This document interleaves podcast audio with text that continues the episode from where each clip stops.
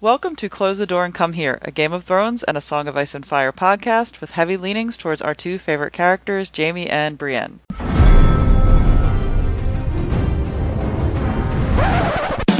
There, there was a bear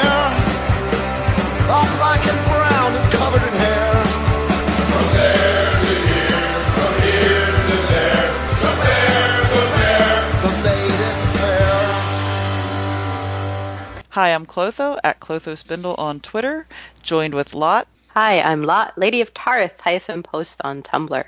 and Kama, Hi, this is Kama, and I'm Grammar Saves Lives on Tumblr.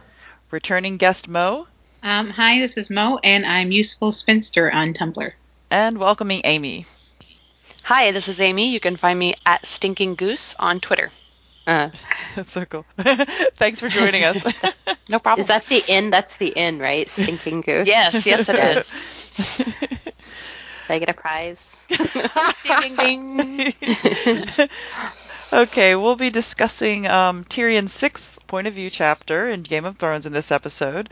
Spoiler warnings, as usual, for Song of Ice and Fire and the show Game of Thrones, as well as warnings for discussion of violence and rape, which is specific to this chapter. Uh, pretty Um, prevalent. Yep, definitely happening. Um, so, our happenings since the last chapter. Robert visited Ned, who was recovering from his leg injury, and threatened that if Ned didn't remain Hand of the King, he would choose Jaime next. Catelyn watched Bronn defeat Sir Vardis in trial by combat at the Eyrie, winning Tyrion his freedom. Meanwhile, at the wall, Jon asked Master Aemon if he would make Sam his personal steward as he fears for Sam's life under Sir Alistair's training. And now we move on to the chapter tonight, Tyrion 6. Uh, Sir Lyn Corbray has escorted Tyrion and Bronn through the Bloody Gate and sent them off to their doom on the high road. Tyrion starts gathering wood for a fire, and Bronn cautions that it will bring the clansmen down on them. Bronn wants to ride hard and fast, traveling only at night in an attempt to reach the Riverlands alive. Tyrion suggests that Bronn try that if he likes, but it's the surest way to injury and death. He believes the clans will find them no matter how they travel. Tyrion asks Bronn to hunt for meat, and Bronn threatens to leave him. Tyrion doesn't doubt that he would make that he would, and makes it clear that he knows Bronn's motives are not are gold, sorry, and not friendship. Tyrion then offers more gold, women, and land if he keeps him alive. Bronn accepts the offer, but cautions he won't bend the knee or be his toady. So they start their little road trip. What I liked in the beginning of this chapter is the language that Martin used to kind of paint this bleak picture of just how dire their circumstances really are. Like he was like a corpse of aspens, and he's gathering dead wood, and Bronn is asking if he's so hungry he'll want to die because he wants to start a fire. But can we also make note of just how truly honorless it was to expel them from the Vale like this? Like Oh, Lysa, yeah, she she knew. Like she was, she was hoping that would be the end of that. High is honor my ass. so, and what's the other way down? They lower them in a huge basket. Is that they lower them all the mm-hmm. way straight down? Is that the other way down? Like I was trying to figure out. I Was think that- this is the part after that, is it not? I don't know. Maybe somebody remembers the he, geography. he of mentions place yeah, he mentions something about a yeah I don't know yeah because there are three different steps right and then at one point there's a basket and, and Tyrion mentioned like lowering in a turnip basket so I don't know He says something about passing a gate too. yeah several Bloody right? Gate. the Moon Gate I think they had a few of them I thought Lyn Corbray was the one who was interested in little boys, but apparently he's just. I'm sorry, I'm reading the wiki because that's what I do. well isn't he just like they just said he wasn't interested in women like I don't know if there was a specific interest of oh no, he's gay, but it's and he likes his boys young, but I don't know if that just means he likes like you know young men or if he's a pedophile. And there's a big, big difference. yeah Yeah. But sorry. and they don't tell you that in that they should tell that oh, Bronn was true from the very beginning, though. Like he's Yeah. states how he feels about, you know, I'm not, I'm not your friend. He wasn't, or what does he say? You, he wasn't a friend, just somebody I rode with, kind of thing. yeah yeah So he's not. You kind of forget that. I'm always a little like later in Storm when he doesn't champion for Tyrion. And you're kind of bummed about it, but then when you read this, you're like, well, he was honest about who he was. Yeah, Well- let it all hang out. It's very true. Well, later on with um, Shae, I mean Tyrion all along. I mean Tyrion, he registers, he acknowledges that Bronn is a mercenary. Later, he'll acknowledge that Shae is a prostitute, and you know only. But he keeps he feels betrayed later. I mean, I think it's one thing to say that; it's another thing to really accept it. And I don't know if he ever really does, but mm. True. yeah, it's hard not to get. I, I imagine those situations hard not to get attached, develop a bond, and Right. What I liked is like again, you just get to see like Tyrion's excellent read on people. Mm. Like he, you, you get this inner dialogue of him identifying Bronn's motives and advising Catelyn, and then again upon fighting for Tyrion, and he knew what kind of sort he was. You know, Yeah, I thought that was good that he added that. He sort of gave you a rundown. You know, you got a little bit of that from the you know the previous chapters and you know both Tyrion and Katz, but I like that he sort of was very explicit that yes, I I gambled. I had you know that he was going to step up, that he was going to go for the person who was uh you know that he had more money and you know could help his situation out a bit more. and there was like um, the comment he made. You know, if you ever choose to, you know, sell me out at some point down the road, I'll match it. and I can't. My memory is like so not not the greatest. But did did he not sell him out? In a way, Was that with? Because now I'm starting to get because I haven't gotten that far because I'm kind of reading along with books. I haven't gotten that far. And I'm thinking I'm sort of mixing up parts of the show with the yeah, right. yeah. I, I can't help but see um, Jerome Flynn. Yeah, yeah. I can't. I know that is real. I was thinking about that too. That's he's one of the people that I really, I, his face is stuck with me, and that's you know a lot of the other ones I didn't, but Yeah, like Tyrion, I, I see like Tyrion. Like I Yeah. don't see Peter Dinklage, but for whatever reason, Jerome Flynn sticks. yeah. And, uh, okay, but later while eating a goat the Bronn had killed, they discuss the events of the past few days. Tyrion begins to open up and turns to the story of how he met Tysha when he was 13. Jaime and Tyrion were riding back from Lannisport when she came running into the road, followed by two men shouting threats. Jaime went after them and eventually back to Casterly Rock for more help, leaving Tysha in Tyrion's care. Tyrion fed her, they both got drunk, shared a bed, and by morning he was in love. I'm going to read a little bit in here um, before I describe the rest of the, the section. A Lannister of Casterly Rock, wed to a crofter's daughter, Bronn said. How did you manage that? Oh, you'd be astonished what a boy can make of a few lies, fifty pieces of silver, and a drunken septon. I dared not bring my bride home to Casterly Rock, so I set her up in a cottage of her own, and for a fortnight we played at being man and wife. And then the septon sobered and confessed all to my lord father. Tyrion was surprised at how desolate it made him feel to say it, even after all these years. Perhaps he was just tired. That was the end of my marriage. He sat up and stared at the dying fire, blinking at the light. Uh, he goes on to explain that Jaime confessed that he had hired Tysha for Tyrion and arranged the whole affair. Lord Tywin had Tysha raped by his guards and had Tyrion go last. Bronn says he would have killed the man who did that to him, and Tyrion responds, You may get the chance one day. Remember what I told you, a Lannister always pays his debts. Can I just say this? I think is one of the bleakest, darkest, Mm. saddest stories in this whole universe, and that's saying a, a lot. lot. Yeah, it's pretty horrific. and I kind of It's a- iced over the, the, the money, you know, left in her hands, and it's it's very. Oh God. Well, I mean, I've always, I've always, I, I find Tywin a fascinating character, but my God, is he a son of a bitch? Yeah, this really makes you remember who he is at his core. it's And- like and I, Yeah. ahead. No, go ahead. I was just say because you can get really caught up in like you know how everybody seems to be awed by Tywin and his power and everything, but then you like you get these reminders of just what an asshole he is. Like Well- not in a nice Jaime asshole way, but a serious fucked up asshole way. There's- There's the term awesome, which has come to mean, oh, that's so cool or that's really great. But it originally meant inspiring awe. And to me, that's part of Tywin that he, I mean, it's not good awe. It's like, oh, holy fuck, what a, you know, this man is a monster. But it's still, I mean, he's larger than life. But this is just, the story is just, and then that Tyrion participated in that. Oh, Yeah, I have a hard time like wrapping my head around that. I mean, I it's just the levels of abuse.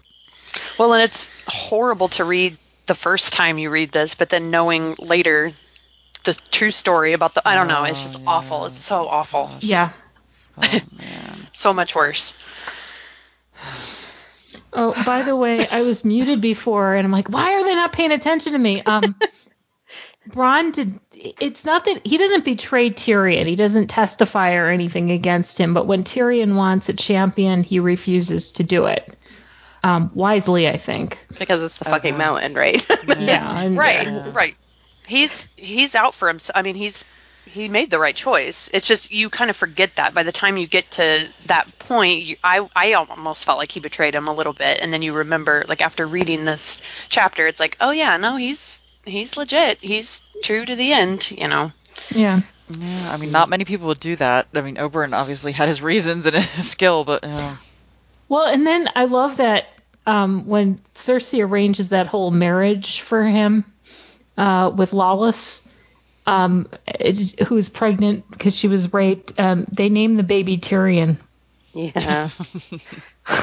yeah, as much to Cersei's joy. Well, they, they, their first choice was Tywin. to be Tywin. honest. Can I say though, like I was because when I was reading this, um, the Crofter's daughter's story, well, Tysha's story, I was trying to f- glean hints of like what you know the truth, you know, and there was something that I don't think Tyrion paid attention to, and it was the description of how hungry she was. Oh, yeah, so unless she's like a really good method actor, like I don't think you can fake that kind of starvation. oh yeah, because they said they ate like two and a half chickens between them when they're And the- kids. you know, and like the way he described it made it just sound like she was like you know almost like uh, feral ferally eating it right Yeah, that's a really good point. Oh man, it was just and and you know I wonder about. You know, Jaime says he didn't know that was going to happen, but I wonder at what point he found out. Like, oh god, it's just, ugh. it's all kind of levels of bad just bad Well, and you you might assume that things will be bad, but then they go to a place like Jaime might have Knowing that he would like annul the marriage. be or in trouble or the marriage would be annulled or maybe that the girl would be whipped out of town but uh, you know it, the gang rape i mean I, you know even tywin's kids probably wouldn't have anticipated that you know Which most likely was why he didn't tell him for so long. Because I can't imagine otherwise. I was thinking, why did he wait so long to tell him? He must have just how horrendous that was, and how horrendous it would be to admit his part in it. Then, you know. yeah i think too maybe it was a span of time and just as the time goes on and you become older you realize how horrible some of the shitty things you've done in your youth actually are i mean i've never done anything this terrible but to compare it to but yeah I, I just can't Ja- im- imagine that type of thinking up that type of like it's so twisted. It's so beyond. Well, I yeah, I looked up in Storm. I wanted to after reading, you know, how he talks about, well, he made my brother tell me the truth, and so I went to Storm uh, to read the chapter where Jaime and Tyrion had their conversation, uh, and Jaime at first he says, I had no idea. I didn't know he would do that. You have to believe me that I didn't know that that would be the punishment. But he says that Tywin says she wanted the gold. Um, that was the only thing she was after, which made her no different from a whore. So it would not be a lie, not not truly. So he had like convinced himself that Oh. because she was only after him for the money anyway. What's the different? You know, I don't know. I thought it was really interesting Oh, so he how, didn't. how Jaime. So he was being manipulated by. Gosh. Well, and I mean, we all know that Jaime has issues with rape. It was as most normal people do, but it, it, it's particularly horrible to him. And it must have been. I mean, a lot of this has got to be like you have to come up with a way to live with this, or you go crazy. So you tell yourself, well, it must have been this, or this is why, or you just you have to. I mean, or you just Gosh. And These are- I think I think he knew like how Tyrion would react, and he was just willing to avoid that at all costs. And, and I mean- you know, it's interesting to think about kind of looking at all the different theories that crop up around Tysha, but I mean, quite frankly, I mean, I would think the most realistic thing would be if you were, uh, you know, a young, you know, she's still young, you know, very young woman, like child, who went through that.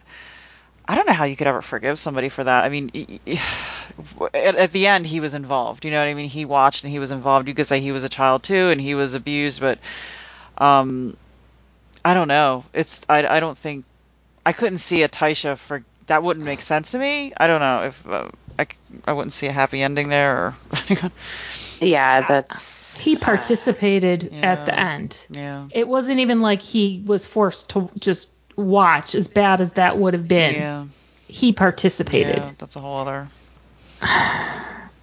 And it's so it's all this is so twisted too because I still can't. I have the hardest time getting over the fact that he constantly has children having sex, like that young having sex, like twelve and thirteen. It just really and thirteen and fourteen. It skeeves me out so bad. yeah, it does. It does. and I Like, just can't. kind of like I he. la la la la la over their ages. I mean, he Like, uh, assigns. This something I've noticed. He assigns like.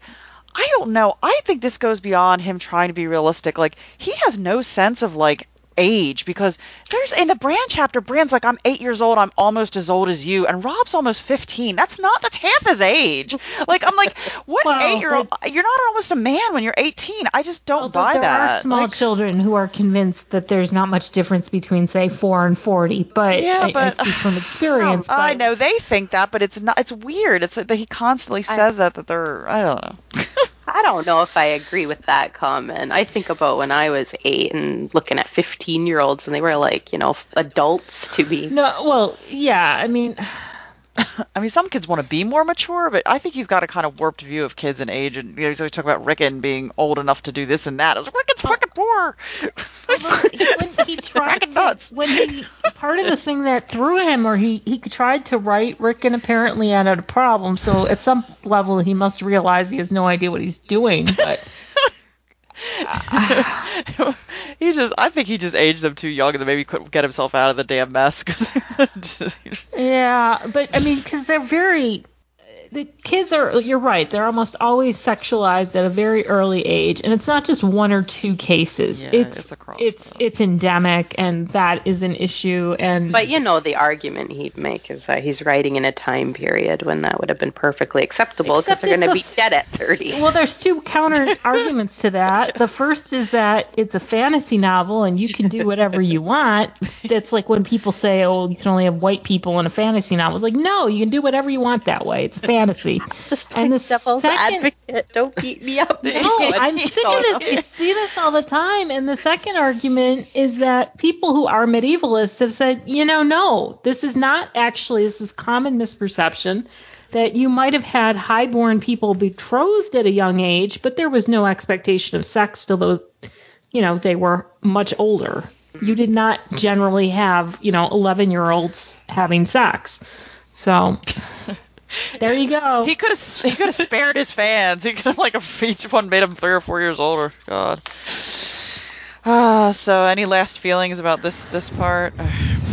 There, there was one thing I gleamed out of this that um, Tyrion observed when he um, commented on Bronn's fighting, and he said he's almost as good as his brother Jaime. And I don't think like Ah, yeah. like whenever people do these like you know fantasy matches again like who's the best swordsman, I don't ever see Bronn up there, so that that's interesting. I thought. Yeah, yeah. No, that totally is. Now I wonder. Now I'm going to pay more attention if he's in other battles. But yeah, He's up there. maybe he could have beaten the mountain. we'll never know. Never know. okay. Tyrion falls asleep, and not long after, Bronn wakes him in warning. Tyrion calls out to invite the clansmen to share their goat. Slowly the men emerge. Gunthor, son of Gurn of the Stone Cro- Crows, and Shaga, son of Dolph, speak first, as many more creep out of the shadows. They carry worn swords and knives, while some only have pitchforks, scythes, and wooden spears. Tyrion notices this and offers them silver as well as his own weapons. Gunthor points out that those items will soon be theirs anyway and asks how they would like to die. Tyrion shouts that his house is rich and powerful. He points out the low quality of their weapons. Gunthor raises a hand to quiet the clansmen and asks Tyrion can if asks if Tyrion can get them more swords, lances, and mail. Tyrion promises they will get all of that and the Vale of Arryn as well. That's a pretty big, like, okay, That's a- like what? I mean, that's a And a Lannister always pays his debts. that's like a big offer. What the hell? I love it though. Could you imagine? Go That would be like the biggest fuck you to Lysa Arryn. oh man. Yeah, I mean, if lo- anybody could get up there, I'm assuming they would know. I love the names. I totally love the names. I know I giggled when Clotho said them. What were they again, Clotho? Gunthor, son of Gurn, and Shaga, son of Dolph. I was always expecting him son of Shaga, son of like Shar or something. And I mean, they're just a ragtag. You know, their weapons are all pitiful sounding. They're pretty much us when we RPG. yeah, they're just like preying on people. we are the mountain clans. I am going to pocket the goat and put it in my inventory. Oh my god, it is. they just sit around. You know, I was thinking about that too. Like, what kind of extensive outlooks? They just must have people watch it all the time. How would they know? Like, how would they sentries like standing out there? Well, Crazy. it's- yeah, it's probably what they do is they scavenge, right? And any traveler that might be trying to go up or down that place. Yeah. It was interesting. He noticed, you know, he immediately starts kind of sizing them up and looking at their weapons and, you know, figuring out he can use that to his advantage. You know, Yeah. He- it's it starts out kind of immediately like he they have swords and knives and wooden spears, and he kind of starts realizing that that might be a way he can win him over Yeah, I like promising kind of weapons. Thinks on his Yes. feet. Another good display of uh, Tyrion's tactical mind. And he just woke up. He was just woken up. Can you imagine having that like composure just woken out of like probably a deep sleep because he's probably exhausted from being in the cells and just already on the ball. Yeah. I can say too, like there, there is no way I don't, I don't think you can make goat meat sound appetizing, like greasy, juicy goat meat. What's with the like the grease running down his chin? That like he comes does up that a lot. way yes. too much. Yes, Yeah. yes, it does. It does. Yeah, he does. You He loves that. greasy face. That is lamprey pie. I wonder if he eats different foods and then like thinks, how would I describe this? Maybe that's how he eats. He's always like got stuff dribbling down his Oh, God. chin. Down his chin. oh I man. mean, I've had goat. I've had uh, there's a Jamaican place near me that does a very good goat stew, but uh, that the way he writes that stuff is never. I never get hungry. You never want to go to that Jamaican place after reading this chapter. No, not or at least not ordering goat stew. But yeah, I wonder what it is about. Like, I mean, do they have any sense of? um Do they say like how attached they are, or how um what do I say? How com- how well they communicate with the outside world in the sense of do they know about all the houses? Are they thoroughly aware of his position? Because that's a lot to take somebody's word on. You know, it's kind of like a pie in the sky, literally. Yeah, No, I don't know. I always just think of the Lannisters are as like as famous as it gets. If everyone you know, knows, like up there with the know. Targaryens. yeah, any of the great houses, right? Yeah. Or they're looking at his. Well, I mean, granted, he's got to look like shit right now, but you know, maybe you can tell from the clothes or The way he's he got money. Yeah. They didn't even want to kill him at, because didn't they say at the end they wanted to kind of just use him um, to entertain the kids or something, or the mothers as they called The- them, the women. the women. he was gonna just be a. He could milk goats and entertain the women. Oh yeah, yeah, the milking goats. oh man. Well, honestly, with how it turns out, that might not have been a bad life. thinking, yeah, that might be the road to take. life as goat milker up in the mountains. Nice view. Got no emotional at- attachment to Bronn yet, so you know. Yeah, I wonder if they could. I mean, y- you know, it sounds like people pretty much have to have a what a large body of guards to get down that mountain. I don't know that they could. I think Tyrion was probably right. They could have got past him. Yeah, that's what I'm saying. This is a total death march that, you know, Lysa has granted him his life, but really she's like, oh, he'll die down there anyway. Yeah, it doesn't sound like there's many, many alternate paths. It's not like you. Can... no. Not very honorable. Down the mountain. Okay, well, that was uh. Any last uh, thoughts on the chapter as a whole? It was kind. Of, it was a short one. We got a new coming in. There was a weird. I this is one of those when you reread and reread, you catch things different. But when he when he talks about Mord, um, how he pays Oh, his yeah, debts yeah. and he's gonna, you know, he says like I I gave you the gold because that's what I promised you. I kept the silver, and I had never read it this way until I was rereading it. Um, for, for the podcast, but when he says, if you present yourself at Casterly Rock, I'll pay you the rest of what I owe you. I always read it as in like money, and then I read it this time. I'm like, no, he's just he doesn't mention money. He says, I owe you for your treatment of me, basically. Oh. It's kind of how I right.